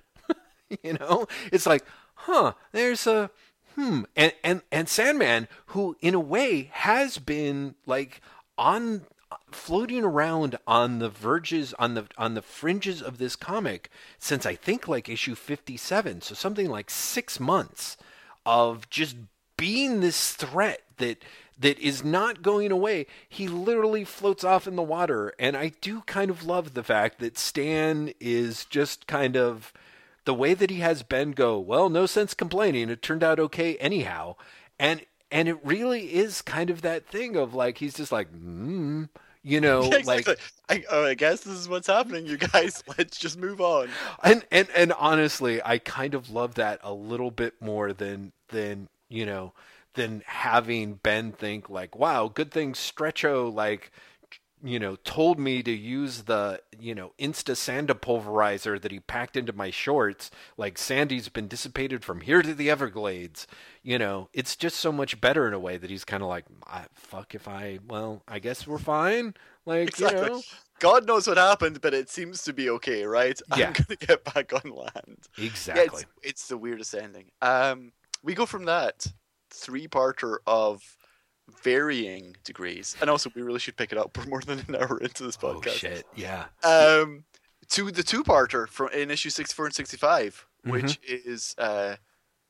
Oh god, it's- it really is a full title. How can the fabulous vacationing FF survive the attack of the Sentry Sinister?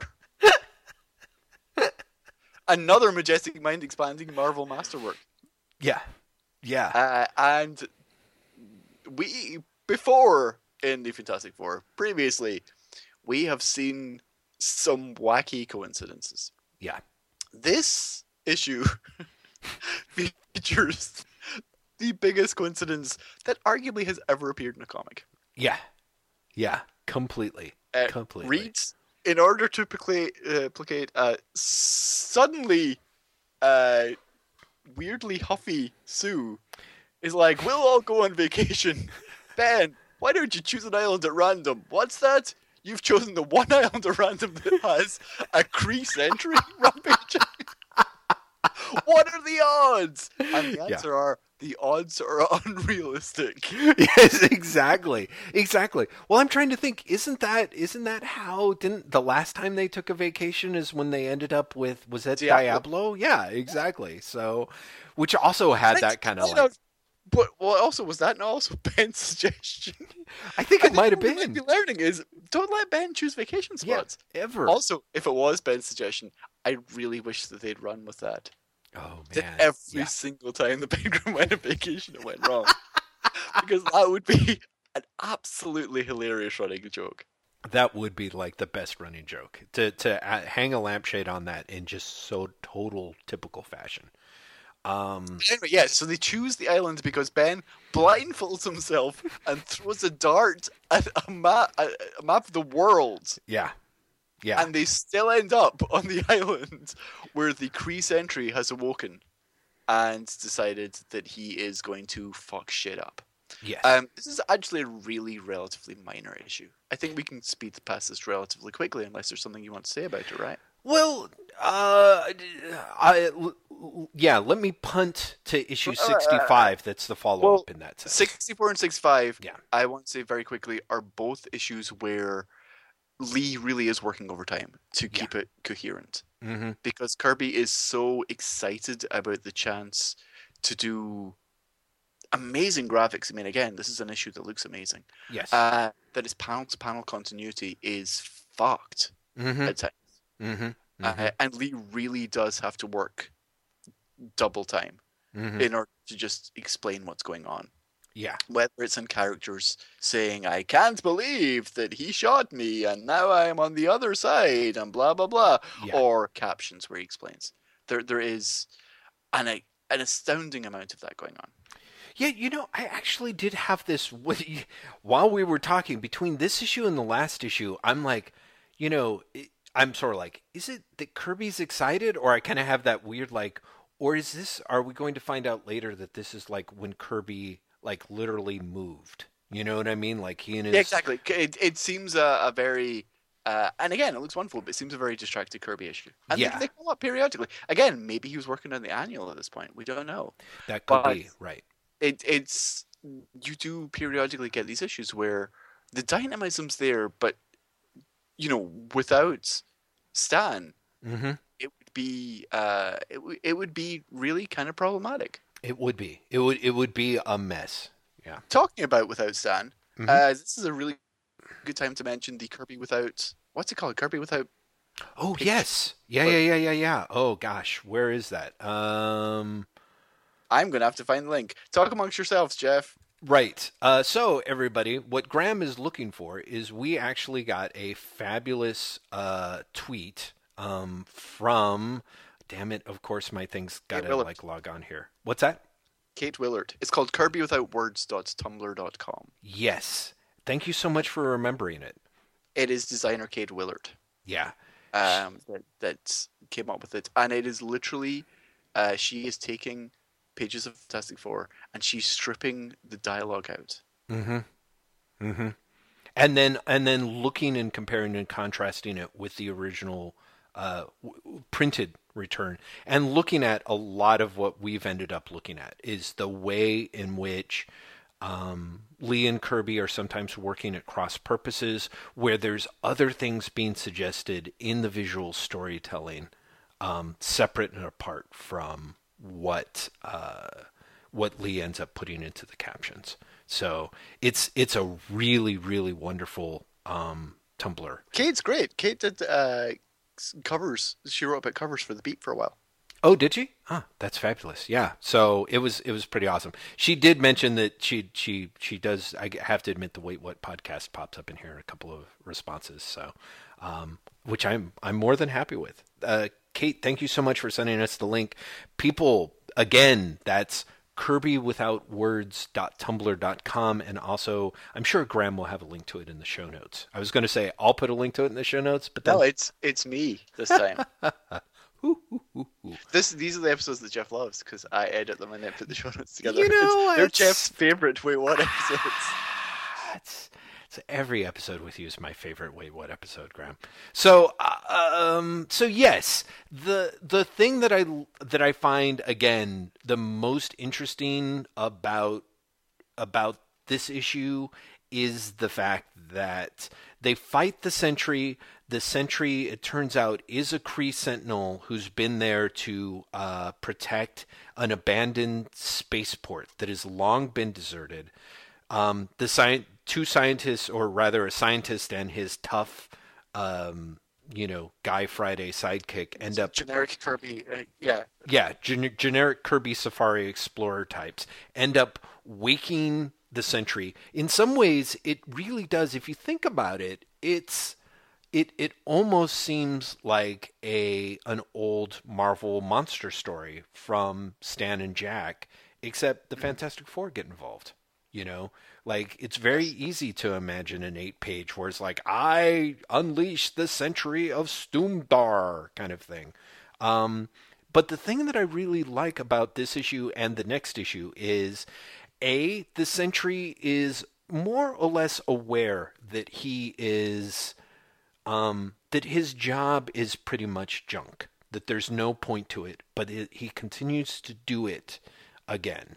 And two, I would say that for someone who is not me, someone who really knows what the fuck they're talking about, there's a really interesting streak of colonialism in the Fantastic Four, and I think in Kirby comics generally. Like Kirby is, uh, I mean, one thing that struck me both with this and with the him storyline that follows is for me in my gut the whole idea of part of the idea of like Kirby as the guy who's creating the stories part of the reason that makes sense to me is Kirby comes back to the idea that that the planet Earth was inhabited by an ancient race who left stuff behind many he comes back to that many times throughout his career. I don't really get much of a sense that that is something that that that Lee himself is interested in, you know? One of the things I find really interesting about 64 and 65 is that they are essentially a, a potentially great epic that more or less gets kind of dashed away in two issues and thrown away, which is the idea that the Fantastic Four end up crossing just literally by dealing with the Sentry, um, who is, again, just this little soldier on this little outpost that has been abandoned by the Empire. But nevertheless, the fact that the Fantastic Four fuck him up is enough for the Kree Empire to say, like, okay, we're sending Ronan the Accuser to, like, judge you. And and so there's something that I find really evocative in that. It's not so much a kind of the traditional idea of like, oh, we found out that you've achieved sentience and we're here to judge you and see if you can really understand the pleasures of ice cream. You oh no, what I it mean? is it is especially we like you you fucked with our toys. Yes, you fucked with our toys, you stupid natives, and now we're going to punish you for it. And so, uh, to me, the first two, 64 and 65, are in another alternate universe this amazing mega epic in which instead of the the Skrull Kree war that you get, you know, not long after, you get the fant- the FF Kree war where essentially the Kree become aware, that, you know, basically go to, to punish the Fantastic Four for being stupid natives. And then when they beat Ronan the Accuser, it more or less builds up and up and up and turns into this amazing sort of colossal galactic war in which the Fantastic Four single handedly prove that the Earth uh, it, it, it breaks them away as a colony from the Kree Empire, and they basically achieve their independence. Like they turn into like, you know, it, they they basically turn Earth into America after breaking free of the tyranny of this galactic empire that is so big and honestly totally fucking forgot about Earth for millennia anyway. And yet, like any true amazingly dickish colonial empire was, you know, furious that anyone had, you know, any of the natives had like fucked with their stuff. Well, first of all, as someone from you know a a dickish colonial empire, I'm not sure how I feel about that reading. Uh, secondly, I think I think you're I think that's a great idea, Mhm. and I think it's really interesting to me that you're giving as much credit to issue 64 as you are because I enjoy issue 65 greatly, and I think that issue 64 is really feels like filler until you get to 65. Oh yeah, no, I'm Uh, sorry. The, the, yeah, the right. pacing Mhm. is is terrible. Yes. we you know we've joked many times about the terrible pacing in Fantastic Four, Yeah. but this issue in particular Oh, yeah. is appallingly paced. Mhm. Um, the resolution is pretty much, uh, you know, I, I guess it's going to explode. Let's get off the island. And again, Reed Richards knows stuff that he shouldn't. Mhm. Like out of nowhere, he says the isle was once ruled by some powerful alien race called the Kree. They obviously kept their main en- energy and power supply beneath the earth, where it has remained for all these ages. Yeah. Now Johnny's flame managed to reach it, setting off the main engine. Within a, few, a short time, the whole island is like to be blown sky high. Yeah. He has no reason to know that. No, he really doesn't. He It's really utterly doesn't. exposition on Mhm. utterly expositionary on the second last page, just because they have to finish the story. Yeah. Uh, and it's it's really it, it's really lazy. No, no, exactly. Issue 64 is really lazy. It's issue 65 where that's an instant follow-up to a slapdash story where it's basically the Fantastic Four are have are essentially beamed a vision of Ronan the Accuser saying, "I'm going to come and fuck your shit up," which is kind of great. It's kind of it's so surprising, in part because because 64 I think in a way really works that it feels like such a slapdash fill-in issue that when you get that second follow-up story, you're kind of like, "What?" You know and it kind of works to me it really works that way that idea It of does, like and, and 65 is great. Mhm. 60 there's so much to just utterly love about 65 on the the micro and the macro scale. Mhm. The, Mhm. it, there's I mean again some great artwork. oh god yeah There there's there's just some amazing stuff going on. Mhm. Uh, the idea that that the Kree really are so upset that that the Fantastic Four destroyed the Sentry that they send this guy out to just fuck them up. Mhm. I I I, I love that. Yeah. Uh, I love on a, an entirely different scale the opening sequence that they all think it's a bad dream, and you see that Ben and Johnny sleep in the same bed, yes which is hilarious. Yeah, yeah, they end up making Stan ends up making an excuse for it in the dialogue, but I actually would honestly prefer the idea that they both sleep in the same bed. Like, you know, like Three Stooges style. That's Yeah. the only thing that really it makes sense, you know. So, and again, there's the great like dialogue that they have while getting ready in the morning. The stuff with the with the I love the thing sticking his tongue out in the mirror. And and again, the art on that is that it being is just furry, yeah. amazing. Yeah, exactly. I just there's there's a lot of really great touches in the issue, and again, even to me, the stuff that that kind of almost doesn't make sense. Like they're like, "Well, we had the same dream, huh? What are the odds?" You know, is just great. Is just great. You know, um, yeah. I really I dig the issue. I love that the it's got a little bit of the Kirby co- comedy hijinks that we've seen, where the FF are kind of out in public and then something kind of fucks with them. And of course, my favorite really is when Ben gets this package from the Yancey Street gang and starts shaking it, and the mailman just freaks, loses his shit. I think. I actually really like the the date between Reed and Sue. yeah, that's also kind of wonderful, isn't it? It, it's it's nice because Reed is unrepentantly Mhm. a misogynistic dick. in era. I mean, yes. amazingly. There Yeah. there are times where he like outright orders her, and he's like, "You're my wife, damn it, do what I say." mm-hmm. Um, Mhm. and so it's it's nice to see them dating, and it's nice to see him try and woo her. Yes. And you know, he's trying to woo her within the confines of Stan Lee and you know, totally. but but it's it's sweet despite everything. Yeah. You know, Yeah. and you never really get a chance to see them be sweet to each other. Yeah, it doesn't because they really do have one of the most dysfunctional relationships in comics. Them going out and and on that date is is so amazingly overdue. You know, um, it's it's kind of nice. Yeah, the the nice little moments in the issue before the hammer comes down, I- I- literally. There's a lot of them. It, Ronan doesn't appear, or he does appear, but he doesn't confront the team until issue uh, until page ten. mm-hmm. Mm-hmm. Yeah, know, so, so it's like you're- halfway you're- through the book. Yeah, you're really. halfway through the book. Yeah. And ultimately, Ronan's confrontation Mm-hmm. is relatively minor. Yeah. Yeah.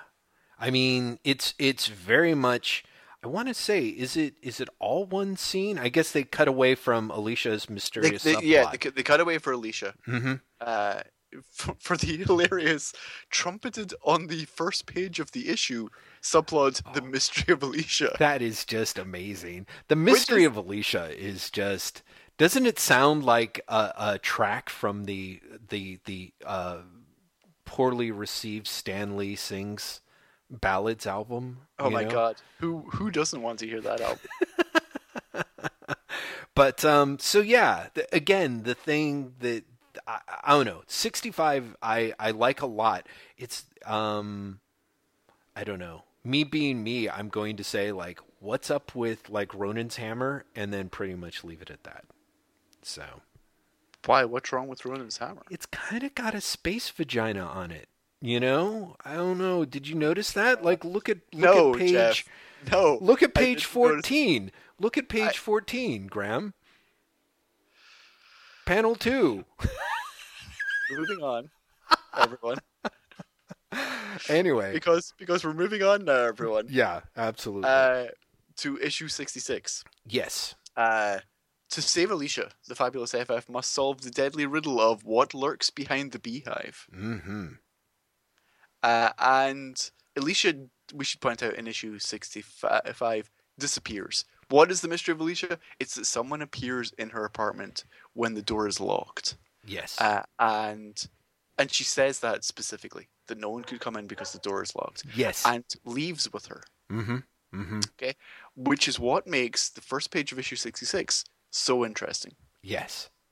Because Reed says, why would she leave her front door unlocked when she went out? Mm-hmm. Mm-hmm.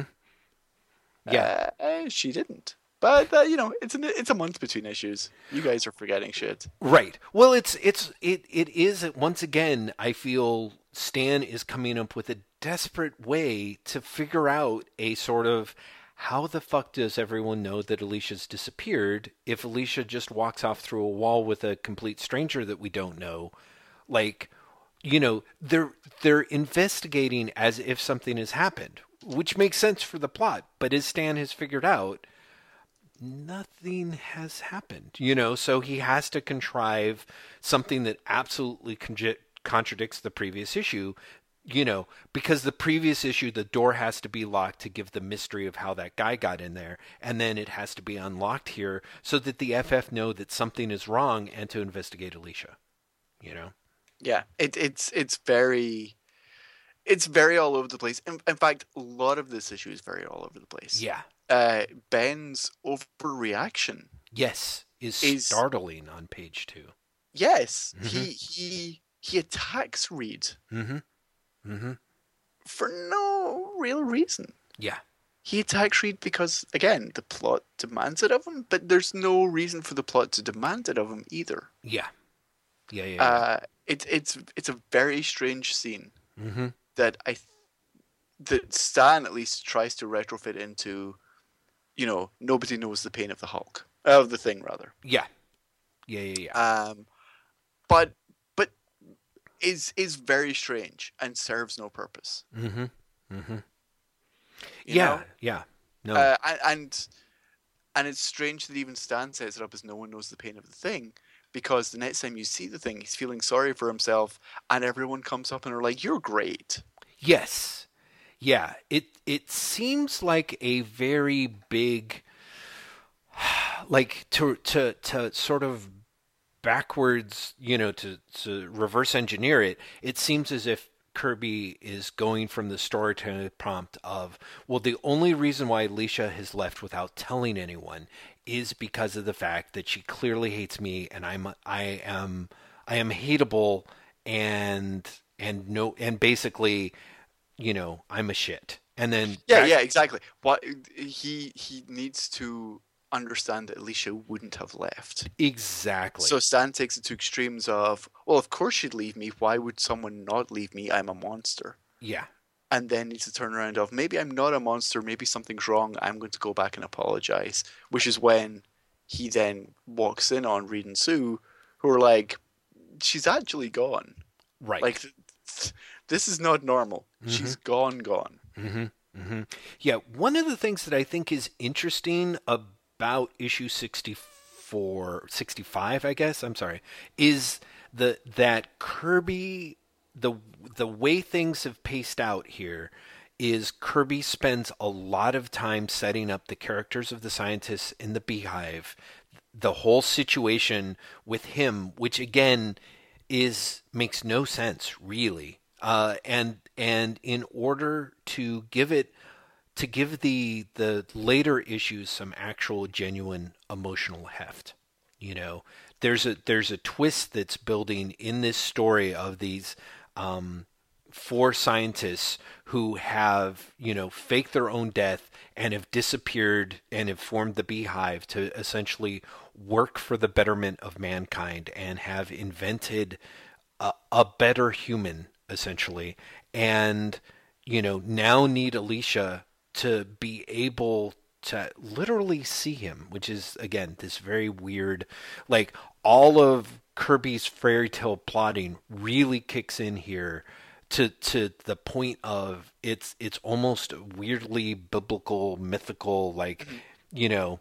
If if ever if anyone wanted like sort of the Moby Dick issues of of the Fantastic Four, um, you know, it doesn't hit it in terms of that level of over the top operaticism, I suppose, but just in terms of that weird idea that him is cannot be seen by these guys, and the reason why they bring Alicia is literally so that she can get close enough to him to see him and then sculpt him so that they will know what they're up against.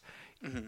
I mean, Well, but there's you know there's the the plot reason, which is Alicia. It, he is giving off such light that to look at him would blind you. Yes. Alicia, however, is already blind and therefore can get around that. yes, Um, but there's the metaphorical reason of Alicia can do it because she's pure and they're not. Exactly. Well, that this becomes it. Once you once you start looking at him, once you start going back to those ideas of the same stuff that sort of inspired Melville and Moby Dick, the idea that the that the incarnation of God on earth cannot be looked at directly. None of these guys can literally see what they've created because he is almost in a sense it's as if they've created God.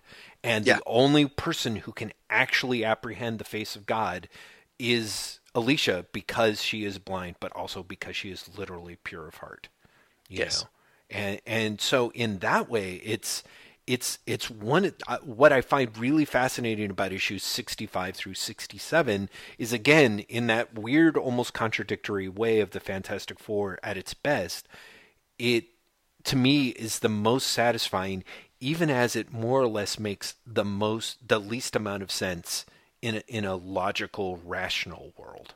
Yeah, there's something very, very strange about this issue because, and, and the Nets, the, this storyline in general really doesn't make sense. There's a lot of stuff that if you're looking at it in a literal way, mm-hmm. you're just like, but wait, like, how would they know that? How does that even work? I mm-hmm. mean, the entire how they're able to follow Alicia is by taking a photograph of the technology and blowing up the photograph so that they can see the circuitry, so that Reed can retro-engineer it from a photograph, yes knowing that that will work exactly the same, Yeah. is hilariously nonsense. Yeah, hilarious. Every every step of the stuff that the Fantastic Four end up doing is I mean, on the one hand, it is I, I honestly feel Kirby for storytelling purposes is stalling for time. It's the FF's comic, but he's got to set up all this stuff with the scientists and their how we perceive them and their emotional investments in the issue in order for the story to pay off. What's great about Kirby is his idea of of um, stalling for time is like shit out of like Jean Cocteau, you know, where it's like the whole idea of them recreating a film image from the heat after sources. Like Reed has basically like figured out a way to to make a motion picture projector you know, slash time machine, you know, where Yeah. they're literally staring at what happened. And I love the page, it's page 18, I think, that top panel, where they're all reacting in, to Alicia walking off through the wall and the way that Kirby has that framed from, you know, it's happening, the FF is watching it, and we're set up to watch them. You know, just that kind But of. it also looks like they're following. Yes, exactly. Which It looks like they're going to. literally following Mhm. uh, the, the scientist and Alicia as they're walking through the wall. Yeah, yeah, very much which so. which is wonderful. And and you then get uh, Alicia in her spacesuit hmm as she and the scientist go to find him. Yes, Um, and and the the you don't even get in this issue that him is a cocoon. yes, yeah, You know? Like Mhm. you don't you literally don't know what him is. yes, The mystery of the year, what lurks behind the beehive is what the cover says. And that's a great way of putting it because you have no idea. yeah, You you were told in this issue that it's this powerful thing that you cannot be looked at. yeah, And that counts for the reader as well. yes, The reader can't see this thing. yeah, exactly. So so Alicia is still going towards the unknowable. And again, like the the the Sandman story earlier on. It, this issue's all about the look at everything that's happened, and this isn't even the start of the story yet. Yes. Like at the end of the issue, the story's starting. Yeah. Yeah, the story is really starting. Like this is it's it's all a prelude. It's all build up. And yet it's it's really terrific because it does take the stuff that happened like you said with the Sandman or with Blastaar where the revelation goes from taking like 10 pages in the Sandman to 18 issue or you know 15 pages in Blastaar to this entire issue and at the end you still haven't seen him. And that last little weird again religious inversion of uh, one of the characters I'm assuming not Alicia maybe it is Alicia saying even though I can't see him I can feel his presence his hatred reaching out like a living thing that's really a it's it's really enjoyably creepy and and intriguing to me you know and so it's fascinating that you get from that to what happens in issue 67 mm-hmm. Mm-hmm. Um, when opens the cocoon? Yes. Featuring the creature in lock 41 i love that they put that in there. Yeah. Um, which is such a uh, th- these two issues are so wonderful but again completely nonsensical, and in many ways feel like because Kirby is getting he's not doing cosmic as such as doing metaphysical. Yes, it feels like he's grasping towards what he'll eventually really explore in 2001. Mm-hmm. Mm-hmm. Yes, very much so. Very much so. Yeah, this feels like the stuff in 2001 where and, and it's funny because I actually thought again, there's that idea, like I said, like talk about stuff that is, you know, Kirby driving the bus. This sort of stuff comes back again in 2001. I mean, him is in some ways almost a weirdo dry run for Machine Man, you know. Um, but well, it, but also a, a, redo of Silver Surfer. Oh yeah, uh, yes. Well, and again, yeah. For me, there's that idea of like there's the Old Testament and there's the New Testament. And the New Testament is kind of jammed into these issues where it turns out that uh, these scientists who we think are the heroes in the previous issue, spoilers, it turns out that, and, and it, I thought it was actually kind of a great reveal because it happens partway through this issue, or does it happen at the end of last issue? I forget. Where the, the, they're they're evil. Yeah, that they're that they're evil. I want to say that's last issue. I want to say that's towards the end of last issue. Yeah. I, that, uh, uh, no, I think it's. I no, think it's it this is, issue. It it's is issue this five, issue. It's page five of this issue. Yeah, that's right. It's page five of this issue, which is such a great place to kind of drop that little bombshell. Is to realize that that these guys are are are evil and wicked and this thing that they want to destroy is literally because they didn't create it with the control with the ability to control it you know yeah we, we've created the ultimate man but he's not going to do what we want therefore we have to destroy it yeah which is i mean is great again the sort of thing that kirby more or less toys with in in some of his later stories too it's just a fabulous, if nothing else, it would be a fabulous superhero book hook on its own. You know, in many ways, it's uh, there's for me there's elements of OMAC in here. Oh yeah, right, right. That's actually a really good point too, where you know there is something that is, you know, that that transcends the culture in which it's created. You know, um, yeah, it's it's great. It's very it's very it's a very sort of grim issue in that sense because you've got Kirby basically saying like, yeah, this I think for me especially, it's it seems like it's very rare that you have Kirby being like, "Oh, here's a bunch of scientists and they're total turds." Like you really see the beehive Kirby um, loves science. He does. He loves science. And so when I was reading the previous issue in 65, I'm like, oh, th- or 66, I'm like, oh, this is like, this is very much like Project Cadmus, you know, from uh, Superman's pal Jimmy Olsen, you know, Kirby's run there, where you have a bunch of scientists who have created, you know, Double X and the Newsboy Legion and all this stuff so for me, the the curveball of like, oh no, but they're all they are all wicked bastards, and at the core of it, what they have created, I just I just dig it. And and the fact that there's the revelation of the cocoon, that the cocoon, the cosmic cocoon cuz there's that amazing sort of, you know, star at the top of the cocoon with all that Kirby energy around it is just pretty wonderful. And it's also wonderful that the cocoon is aware and talks. Yes. And so you have him say, I'm about to be born. Yeah. Yeah. You know, it, it's it's and again you have Alicia having superpowers because she is like, You are so pure, I will protect you. Yes. As opposed to what what are you? Yeah. You feel very strange and yet you're talking to me. what the fuck? exactly. Exactly. So yeah, it's um I I I really do love this stuff. And there is a lot of stuff about him about to be born and no one knows what will emerge. I do think there is something that's really kind of interesting. It's it's just an awesome issue. I dig it. I, well, what is also great for me about this, we should very quickly go through the plot. The Fantastic Four follow uh, Alicia using the technology that Rita has magically recreated from a photograph. Yes. Uh, they arrive there and they rescue her. Mhm. Essentially, she has found this cocoon, Yeah. uh, which basically says, "I'm going to be born." You know, don't do anything. I'm very weak right now. Please just let me be born. The while the Fantastic Four are fucking shit up. Although Mhm. for some reason the Fantastic Three they leave Sue behind, which is very odd to me.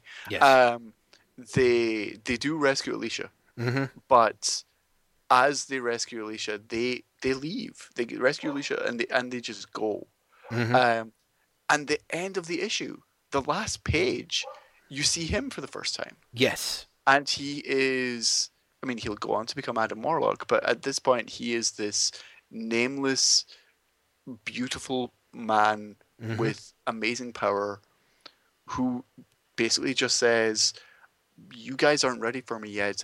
I'm leaving Earth. Yeah. And that's the end. Mm-hmm. And I love that. I love that him, after that build up, mm-hmm. is just like, Yeah, you don't have to kill me. You aren't ready. I'm going. Right. I'm going. There is again, there's a little bit of the I sort of, you know, it's ironic for me to to keep talking about, you know, the idea of like, oh yeah, it's Kirby's New Testament considering how much him literally goes on to be under other creators. you know. Exactly. I mean, literally, he's Space Jesus. He's literally become Space Jesus. I, I actually adore how much those comparisons are made here by Kirby in ways that are very um, explicit but indirect at the same time. You know, it's very much, much, it's much more the idea of you know the entire previous build-up issue where these guys are essentially encountering the ineffable and have no way to deal with it. And then at the end essentially in the presence of the sublime yeah it just it just leaves them in a way that is very i don't know. At it is it's it's it's a bit of Kirby's evolution from the way that it would have been handled again if this had been like a Marvel um you know monster or science fiction story you can see the the shapes and the contours of how that earlier story would have played out and the way that Kirby handles it is to me much more ambiguous and um, delightful. Like I said, there is something. Maybe it's just because you've got like a, a handsome guy walking around in his tidy whities, able to commit magic. But I really do have that thing of again. It reminds me of, of something from from Jean Cocteau, where it's like the story. Who also, now that I think about it, was very obsessed with bees and beehives. Um, you know, it it it it the dreamlike narrative of it is is beautiful. When you try looking at it directly as a story, though, you're like, "What is this?" You know? yeah, it, there's there's it's very on an on a plot level. Mhm. It's very out of character Mhm. for the Fantastic Four to rescue Alicia and leave. Yeah, yeah. To, They to literally come and fuck shit up, Yeah. and leave, and not be like, "What is this place? Mhm. Like, what are what are they doing? Yeah. What is going on? We have to save people." Yeah. They're literally, we've got who we came for. We're heading out. We don't give a shit about anything else. Yeah, And that's that's very out of character. yeah, you're right. Um, but it's yeah, it's it's fascinating. But it makes sense because it's very much the idea is that the beehive seems like it's heaven, but it actually is hell at the end of it. And there's that i- maybe there is that idea of the reason why they more or less force Sue and Alicia stay behind is because they're descending into the underworld to grab Alicia. Like it's a little bit of the Orpheus Eurydice type of thing Yeah. going on. But, but not in any way that is consciously remarked on. Like you said, it's very out of character for them.